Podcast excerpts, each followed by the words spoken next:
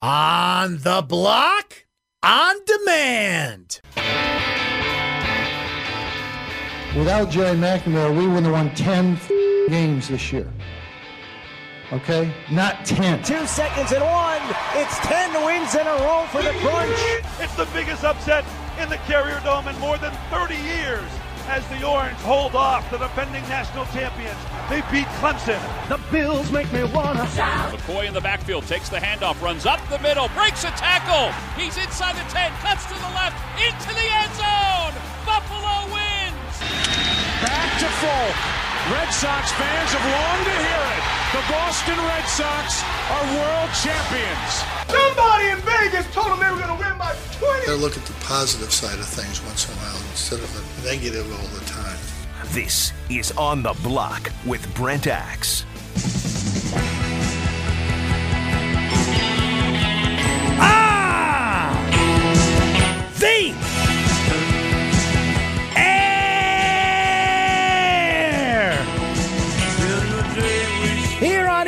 ESPN Radio, 97.7, 100.1. ESPN Radio, Utica Rome. What's happening, Mohawk Valley? Great to have you on board. You can listen wherever you go, and by golly, go places today. Get outside, do do the thing, get some vitamin D. Another nice sunny day here in central New York, so that's what the app is for, the ESPN app. You download it, there is a listen tab there.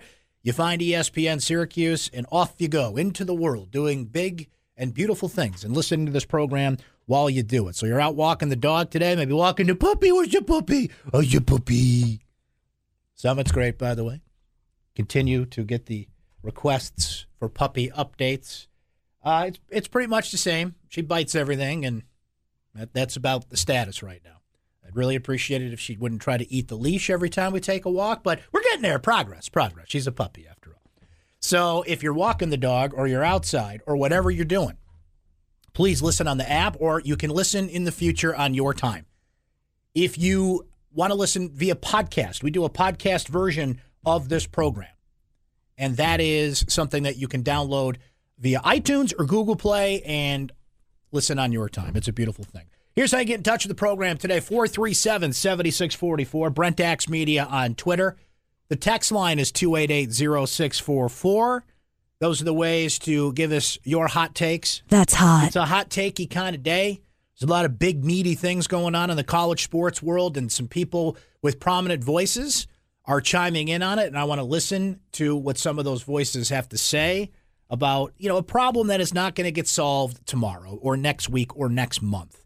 But it apparently will get solved in some way. Like, I think we're leaning that way. Is it just me, or does this feel different? Does this feel like the NCAA has gotten some sort of message that everything is happening in college basketball? This is just one agency, as we have noted.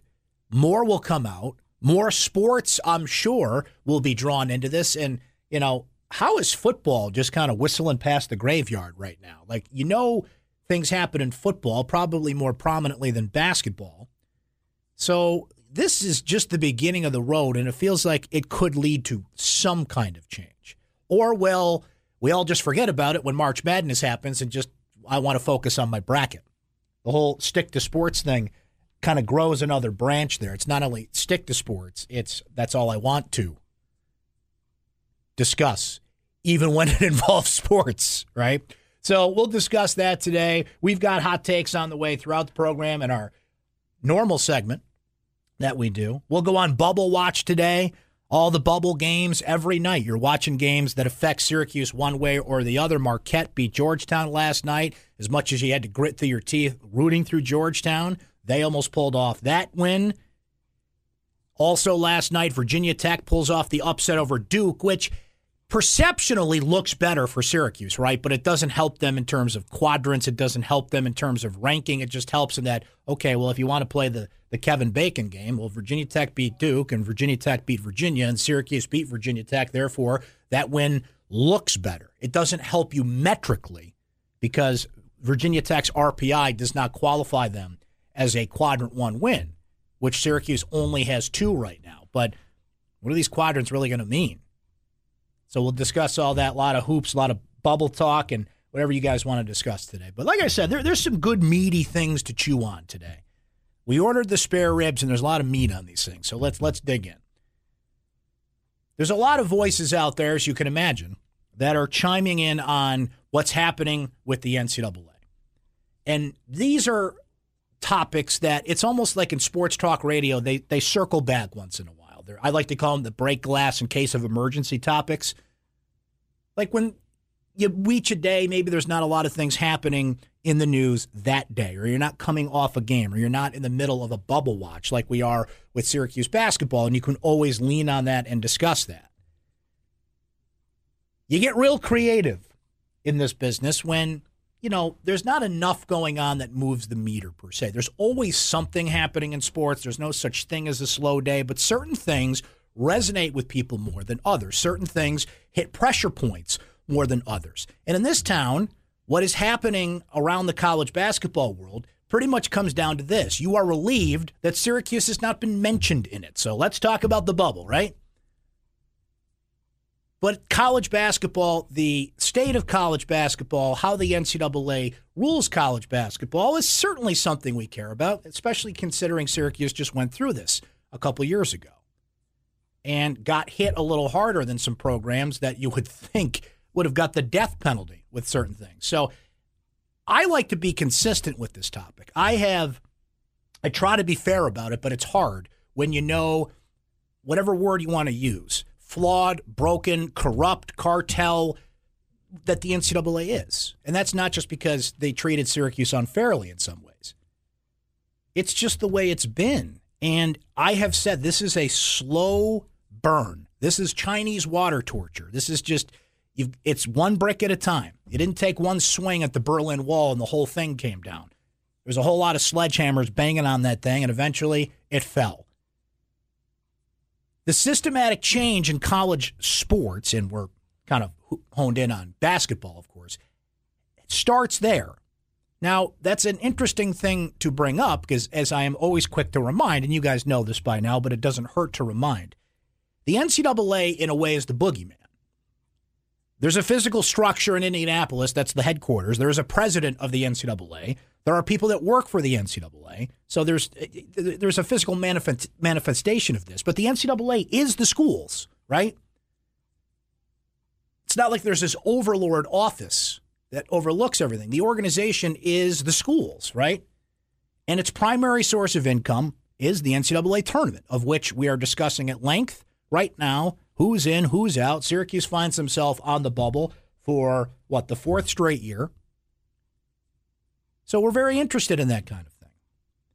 But this feels different. This feels like people care about it. This feels like they're interested in it because, as I have found in working in this business, one thing that I get asked about more than anything is what's behind that curtain over there? What's this person really like? Give me a story about dealing with, I don't want to name any names, but that's what I get more often than not. I'm just, you know, hanging on a bar stool or see people somewhere and you kind of get into conversation. Oh, what do you do? Oh, okay. But, and, and they talk sports with you. And then eventually it comes around to like a question in the form of, What's so and so like? What's it like behind there? People want to know things where they can't go.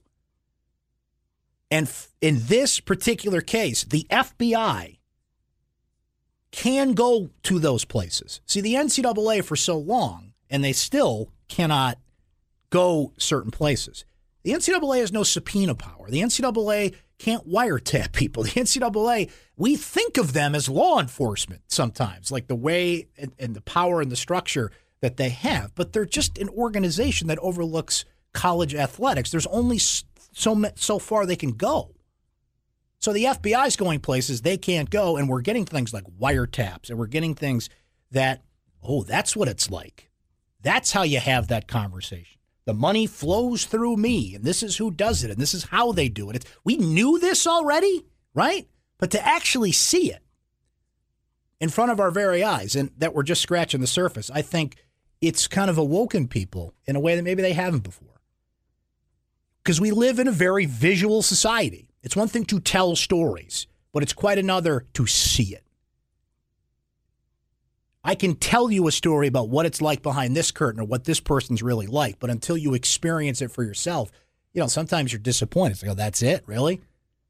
Hype and build up and, you know, presenting things more than they are. I mean, that's half the battle these days.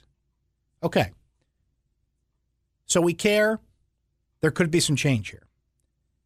One voice that I think resonates in this town on a subject like this is Carmelo Anthony. Because at the root of this problem, and there are many branches that grow off this tree, but the root of this thing, I think, comes down to one and done. One and done presents the biggest challenge here because you have a lot of 16, 17 year old kids that by then know they're good at basketball, know they have reached a certain status, they have agents and a lot of hangers on and, and blood sucking type of individuals that want to ride their coattails. And they've been told for years how good they are. And they've gone through AAU and they're smart and they know how to market themselves. And they look at, you roll your eyes, but you look at how Lonzo and the Ball family and LaVar has marketed themselves. And they say, okay, I want a piece of that pie. The game's different now. It used to be you go to college, you stay for four years, and you get drafted. We had a caller on the show yesterday just pining for the old days. I remember when Derrick Coleman came here and stayed all four years and was the number one pick in the draft. That was 1991. 1990, actually, right? And Billy Owens followed that. He left early, but as a junior, right? And so it went. Well, Carmelo Anthony is one of the great one and done success stories that college sports has seen if you look at it from a certain point of view. Success in that Syracuse got all it could out of Carmelo when he was here and continues to. His name is on the practice facility. He is the most prominent alum, arguably, of the entire school, but certainly in athletics. He's donated money. Players, plural, came here as a result of him. He still resonates, even, and he was drafted in 2003, 15 years ago. It carries over generations. So, right, wrong, or indifferent, people care what he has to say. So, with this being back on the front burner, oh, the mighty NCAA and paying players and these discussions we've seen to have before, but now are taking a, a bigger step forward. Carmelo Anthony was asked about it today, and here's what he said. I think, I mean, it's easy for me to say I think the players should get paid. Yes, I think the, the players should get paid. How they get paid, uh, I think that's something to be figured out. Um, but I think it will only get figured out if the NCAA want to figure it out. If they don't want to figure it out, then it's not going to get figured out. Then you're going to continue having these issues, having these problems. Uh, college basketball will continue to uh, go down. Guys are not going to go to college, and, uh, and it's going to force the NBA to step up and kind of take that age limit rule out. That's Carmelo Anthony, who was here in 2003, and the one and done rule is pretty much the same concept now as it was then but everybody seems to agree it's the problem. And it is, but hey, Syracuse got all they could out of the one and done rule. Everybody involved here coaches, fans, school, player. Everybody cashed in on that in some ways, quite literally in, in one way, but figuratively in others. Okay. Well, here's a guy who didn't need the one and done rule, is the consummate example of why would somebody like him go to college? And that, of course, is LeBron James. Now, you could put as much credibility into this as you want because LeBron James didn't play college basketball and has seen it on the outside looking in. But look, uh, LeBron James is pretty well versed on basketball in this world, and he's got sons that are 10 and 13 years old. You feel old now, don't you? Who are heading down this road. They are, you know, not just by name, they're good players at their, I understand they're 10 and 13 years old, but I think we all know that if I really wanted to, I could go on the internet right now and find a list of the top ranked 13 year old prep basketball players in the country. And I'm not proud of that fact, but that's just the world we live in today. So he is going to have to make this decision at some point, and the one and done rule will not be around by the time his kids are 18. That being said, here is what he opined on today when asked about the NCAA? NCAA is, is, is I mean, it's, it's corrupt. We know that. I'm sorry. It's going to make headlines, but it's corrupt. I'm not a fan of the NCAA. Uh, I love watching March Madness. I think that's that's incredible. I'm not a fan of how they how the kids don't uh, don't benefit from none of this.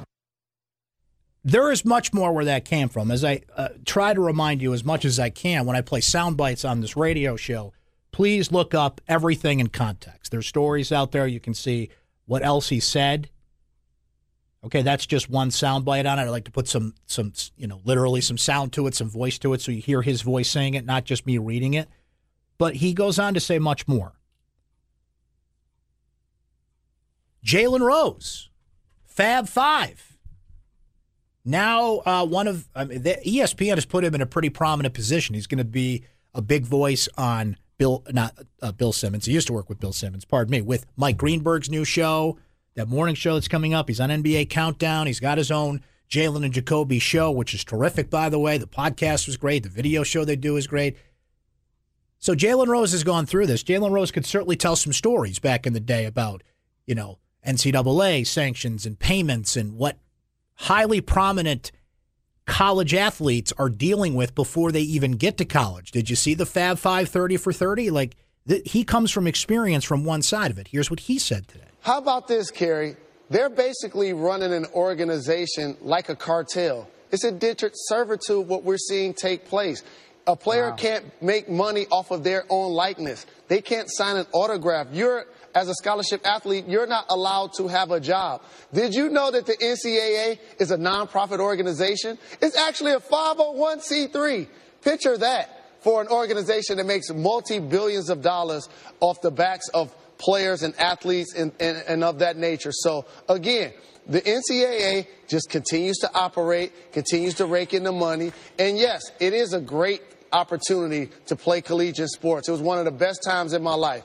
But at some point, we have to realize there are too many dollars changing hands. The players mm-hmm. must be involved with these transactions. That's Jalen Rose, former Michigan star Fab Five, now prominent opiner on ESPN.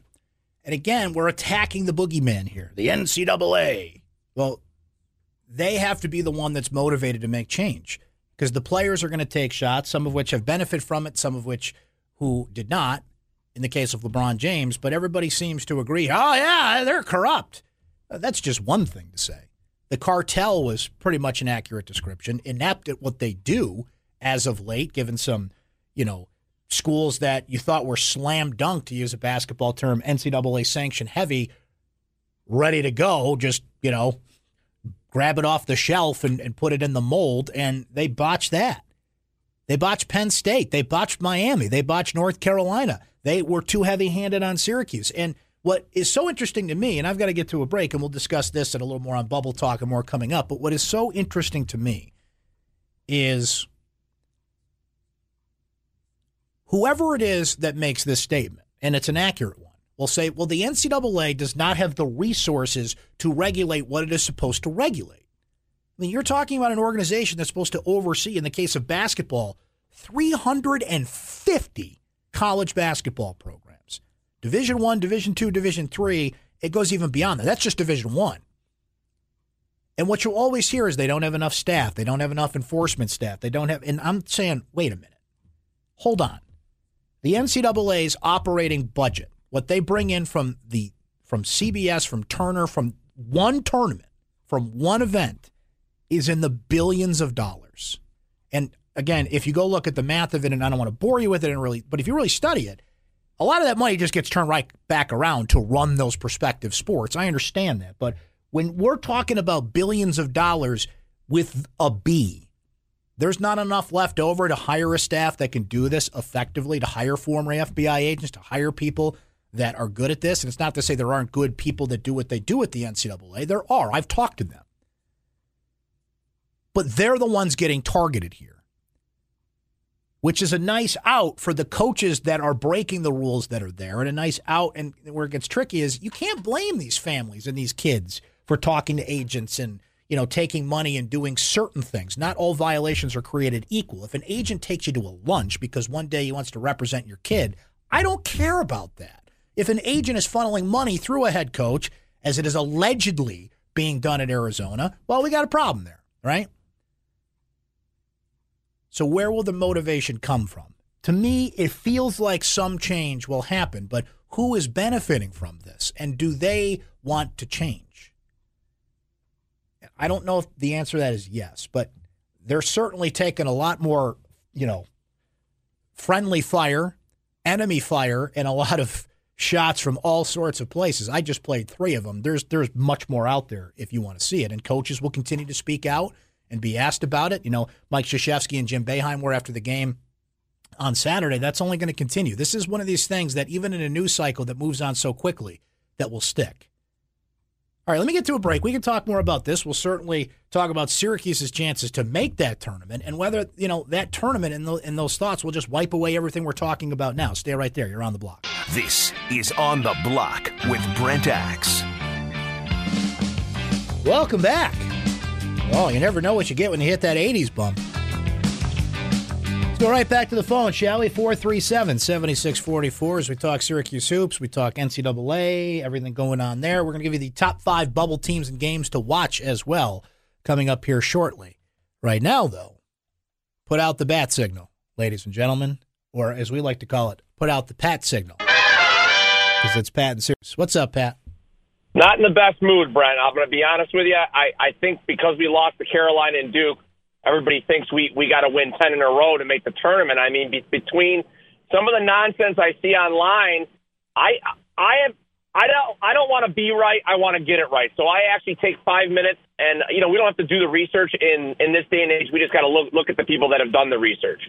And I'm looking at a lot of these bubble teams like Butler, who is safely in, Providence, Creighton. They have less road wins than us. They have more losses and one more win in the in this quadrant one. Okay, people need to understand one one thing. The quadrant one is one measurement. Okay, it's not the be all end all. Right now, we are lacking quadrant one win.